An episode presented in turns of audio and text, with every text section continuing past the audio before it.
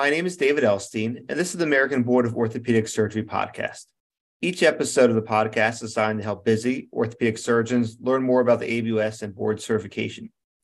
On this episode, we have Dr. Michelle James, who has been a longtime volunteer with ABOS, including previously serving on the ABOS board of directors. That service included a year as vice president. Dr. James is a pediatric hand surgeon in California. Hi, Dr. James. Welcome to the podcast. Hi, David. Thanks for having me.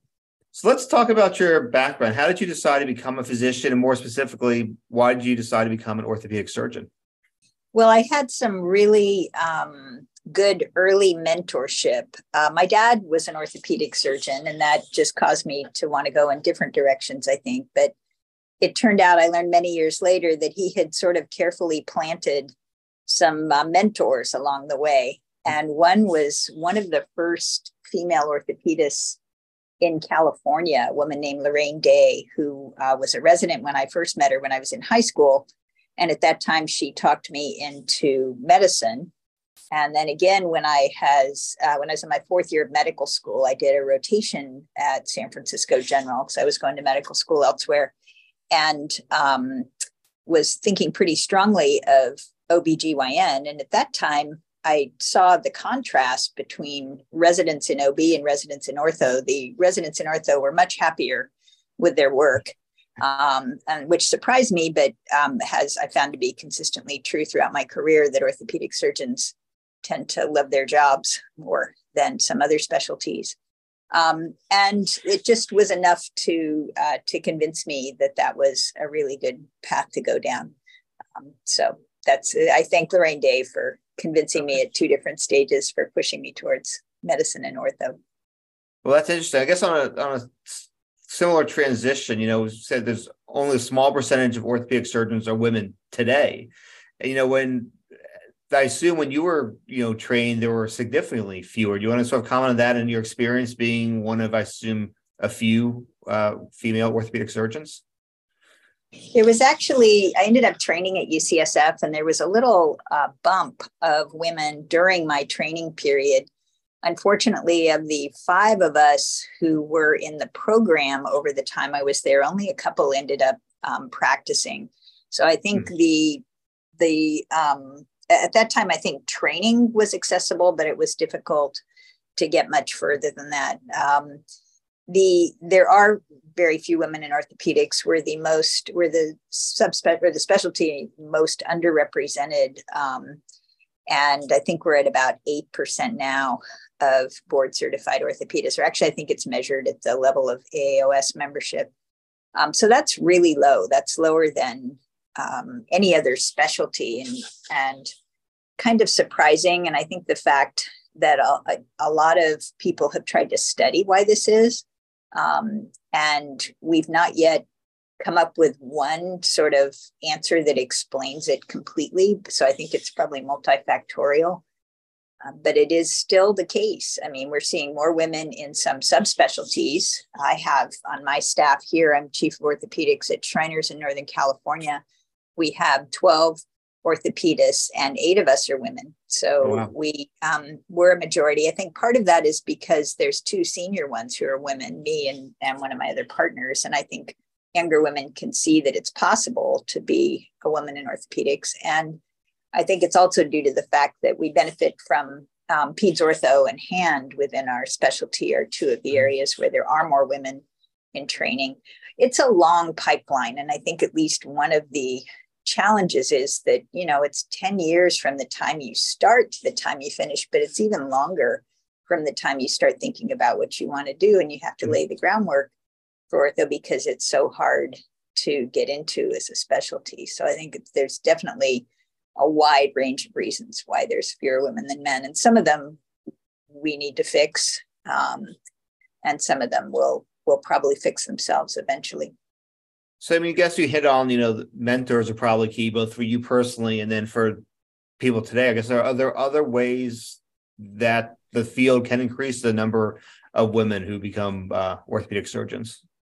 I think mentors are big. When you see somebody who looks like you in an important way, that opens up possibilities. I think it also, you know, across our whole specialty, I mean, it's not only women that orthopedics is deficient in, it's minorities are underrepresented in ortho compared to in medical school and other, and I mean, Blacks, Asians, not so much, but there's a really, there's a pretty noticeable difference, and it's not changing very fast. In fact, it seems to even gone backwards for some minorities. I think mentorship is huge. I think also we have to really seriously assess whether some of the rules and regulations that made sense when most people going into orthopedics were men may not make sense when women are entering the specialties. You know, a lot of the, for instance, childbearing comes up around the time that we're, you know, in intensive training and starting practice, and have to jump through a number of hoops to become board certified. And all of that tends to hit us at once. And I know that the board is looking closely at that, and I'm really grateful for that. And I think they're actually already making some changes from what I've heard. But aside from that, I think we need to all stop and think about how we treat our trainees and how we treat people who are showing an interest in our specialty. Because we've fallen into a lot of habits and ways of interacting that may not be conducive or seem friendly or make people who look different from, you know, the most of those of us in orthopedics even want to enter the specialty. So let's talk about you as a, you know, ABOS volunteer. You've been doing it for, I guess, more than 20 years. Why did you decide to volunteer initially with ABOS? I started out as an oral board examiner, and I have to say I've written lots of questions. I've given oral boards for a long time.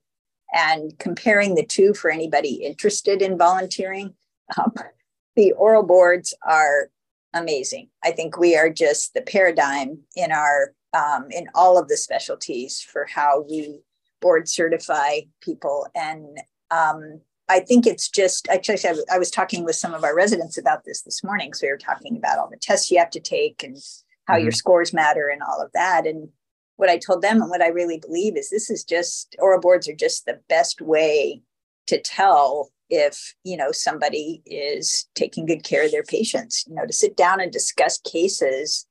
And, you know, there's so much information that we can get about how a person thinks and what their knowledge base is and how they treat people in an oral board exam. So I got kind of hooked on that early and really liked that volunteer work. There's also the collegiality of being around the other board examiners.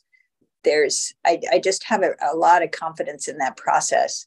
And that sort of led me to an interest in serving on the board of directors. I also have a strong interest in orthopedic education, which was a big part of what I wanted to do more of. It wasn't the question writing that sucked me in. That to me is... It's really, really hard to write a good question. And so, you know, but it was the oral boards, I think, that got me started. And back to the gender issue, when you started being an oral examiner 20 years ago, were you one of just a handful of women examiners? And has that increased over time, or what's happened with that? Yeah, it's increased a lot. We started going out to dinner together one evening of the boards, and, you know, we used to not even have to make reservations in advance. And now it's a large group, and that has continued. And so, yeah, it was a small group early on. I have to say, I never ran into anything that I would have called issues around being a female. I do remember, you know, when I took my board, sitting in the front row, there were like 80 of us in the room, and I was the only woman. And that was really, really noticeable. And I sat in, I'm a front row person. So fortunately, I wasn't looking at all these, you know, men in dark suits in front of me. It wasn't until I turned around and realized that it dawned on me. So for both, you know, orthopedic surgeons in general and for, you know, volunteers, is there anything that ABOS can do to increase the number of women, increase the number of underrepresented minorities? Well, I think probably not directly, like going out and actually doing something that changes the proportion. But something I noticed from the time I served on the board, which was 2000. to 2016. At the beginning of my time, you know, this was just not on the radar. The whole concept of diversity and inclusion were just not on the radar at all. Mm-hmm. There had been one woman on the board before my year, Mary Beth Izaki. And then my year was two people come in each year on the board, and it was Judy Baumhauer and me. So, and Mary Beth was still around. So all of a sudden we were three out of 21, 22, or however many there are. And that was noticeable. I mean, that certainly got noticed along the way. And I think the board in general, I guess to really answer your question, I'd say that the board needs to and has changed the way that it thinks about diversity and inclusion. And just from talking recently at the oral boards to a couple of the current board members, something that always seemed to me to be obvious when I was on the board, and it wasn't quite the way that most of the others thought, was that, you know, the board serves the public. The board should look like the public. And the sort of confusion about who the board serves is not really on the part of the board members so much. Sometimes orthopedists in practice are confused and think that the board serves them, but it serves them indirectly by making sure that the public is safe. And I think just the concept that the board, if the board looks like the public, that's a very strong statement, even though to do that, you know, it doesn't look quite like the profession. Which, you know, is a little bit different. But I think that's been I mean, just from observing from the outside of the board, I think that's been a priority in recent years. And I think that's a really probably the single most important thing that can be done. And as you mentioned, you love being an oral examiner. I'm sure you've seen hundreds of Part 2 candidates over time. Are there any, you know, hints you can give candidates so they can, you know, be as successful as they can on the exams? All the exams is a chance for you to show your practice to your future colleagues or your current colleagues, because a lot of the board examiners are your current colleagues. And that, you know, that's all this is. I mean, all you have to do well on the boards is to know your cases really well.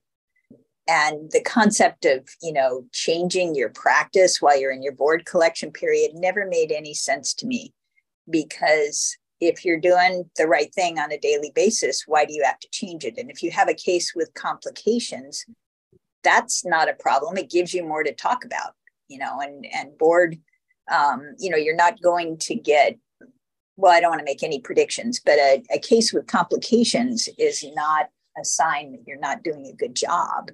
A case with complications give you a chance to show what a good job you can do with, you know, because we all have complications. So I guess that would be my main message. And even if the complication is egregious, I've examined people many years ago who had wrong site surgery. You know, the explanation of what you did about that and how you changed your practice to show that that didn't happen again. And this sounds dated, because it is, because now we have good ways of preventing that most of the time. But before we had that, you know, just being able to show that you thoughtfully had recognized the complication and done what you could as a professional to make sure that that didn't happen again. That's what we want to hear. It's not that you never had a complication. That's weird. If somebody has no complications, it looks suspicious, mm-hmm. you know, because we all have them. Good. So still in the oral exams, you know, how has the exams, you know, changed over time since when you started, or maybe even when you started as an examinee to an examiner to now, you know, being a veteran examiner, for lack of a better term? It's changed a lot. I mean, when I took the exams, we still had standard questions. At the time I took it, it was half our cases and half standard questions. We actually had to look in a microscope, which was very intimidating to most orthopedists, including me. And the standard questions were, well, we obviously, those went by the wayside, so for good reason. I think that some of the things that have happened most recently are really good. I think for a while we got very restrictive about, you know, not being able to know who each other were and not being able to, you know, to have your patients' names on any of their cases and things like that. And I think we worked through ways around those that make it more, from my perspective anyway, more like a conversation about somebody's cases.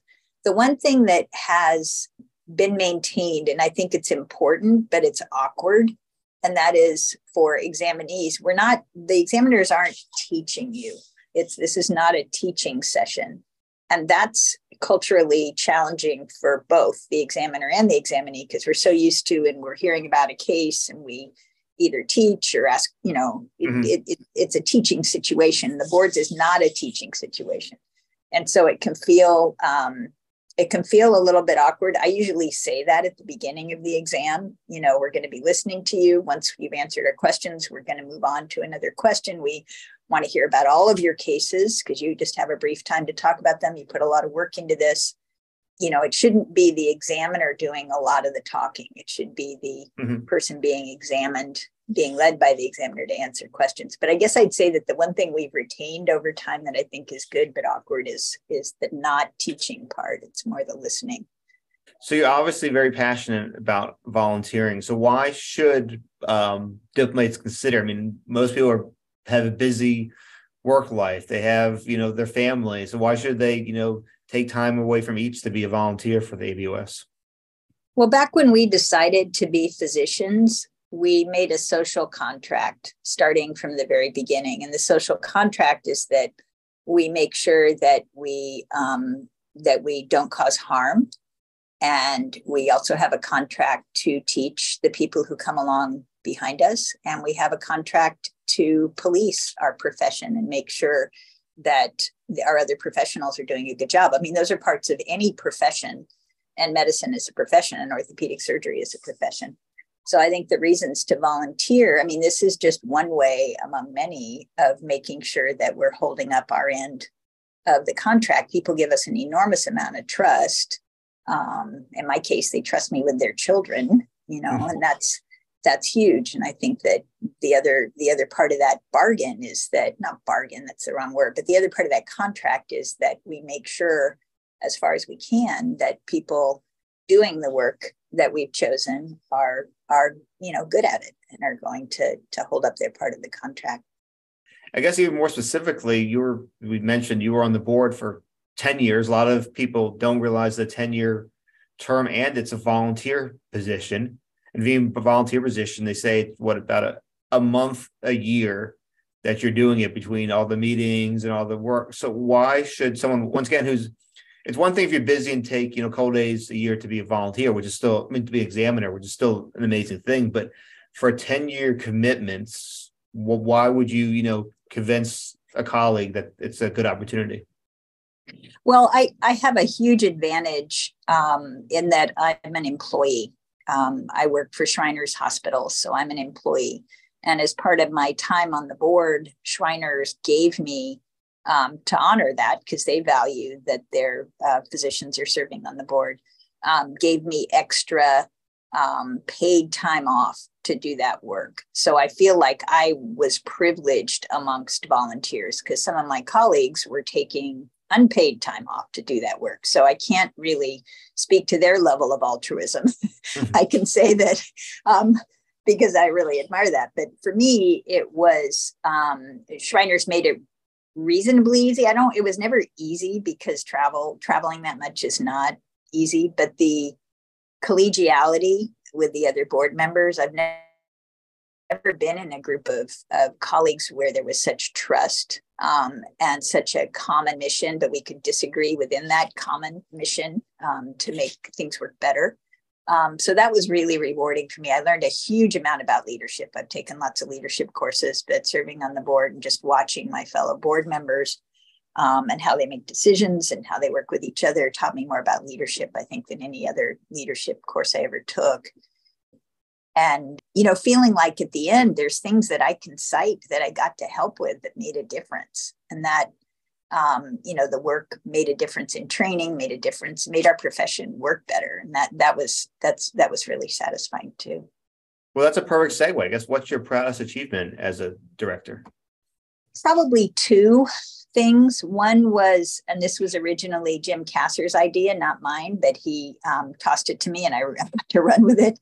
I was serving on the ACGME at the same time as the board. The board has a representative on the ACGME. or more than one sometimes. And there was just sort of a general awakening to the fact that interns going into orthopedics, PGY1s, were spending a lot of their time doing things that weren't going to help them down the road in orthopedics. And that time your internship year is really valuable. And this coincided, you know, with people were getting way into the EMR, and there were internships where people were spending their entire month on, you know, surgical ICU, just sitting at a computer. And so changing the regulations for the amount of time that orthopedic interns spent on ortho, it was just an idea whose time had come, and we were able to get it through the ACGME and the AAOS, and now it's taken for granted that you're going to spend half of your internship doing orthopedics, which makes a lot more sense. But I was in the right place in the right time to, you know, to get this through both of those organizations, which normally would have been kind of challenging to change both of them in concert, but it worked. And then the other was working with the education committee on the board to get, at the time I was on the board, we were just, you know, starting to look at education, like simulation training, basically in orthopedics, and other specialties were ahead of us. General surgery was way ahead of us. And so we looked at what others were doing and convinced the board to put up some funds for grants to get various simulation studies started. And we funded a bunch of them.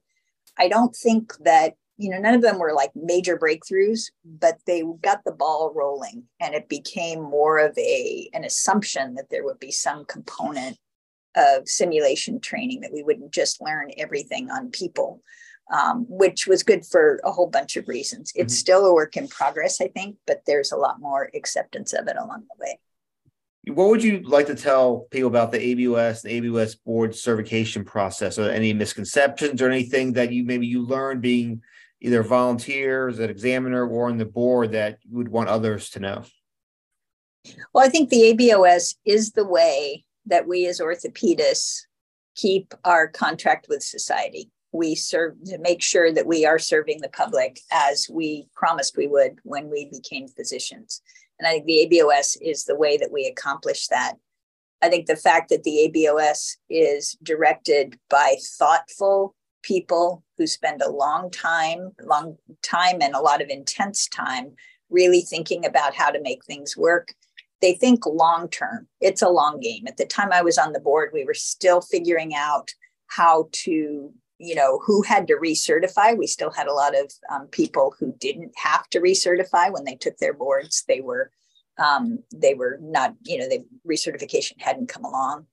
But the board looks long term, like how can we make recertification meaningful? Because it has to be meaningful if we're going to bother to do this, but it has to be possible to be done in a busy practice. And I think they've done that beautifully with the web-based longitudinal assessment. I think that's just a fantastic idea. They some of that was borrowed from other specialties, but they've applied it really well, and that's made it much more palatable, and it's still meaningful. So I think the board is the way that we as a profession show that we are professionals. And I think anybody, any orthopedist, if a relative asks them for a referral to an orthopedic surgeon, one of the first things we're going to say is make sure they're board certified. I mean, that's a common, you know, metric that tells you that they've gone to the trouble of showing that they know what they're doing. Thank you, Dr. James, for your time. My pleasure. To volunteer with ABOS, log into your ABOS dashboard and click on the volunteer button. If you enjoyed this episode of the American Board of Orthopedic Surgery podcast, please subscribe to us on Apple, Stitcher, Spotify, Amazon, wherever you listen to podcasts so you know the next episode is posted.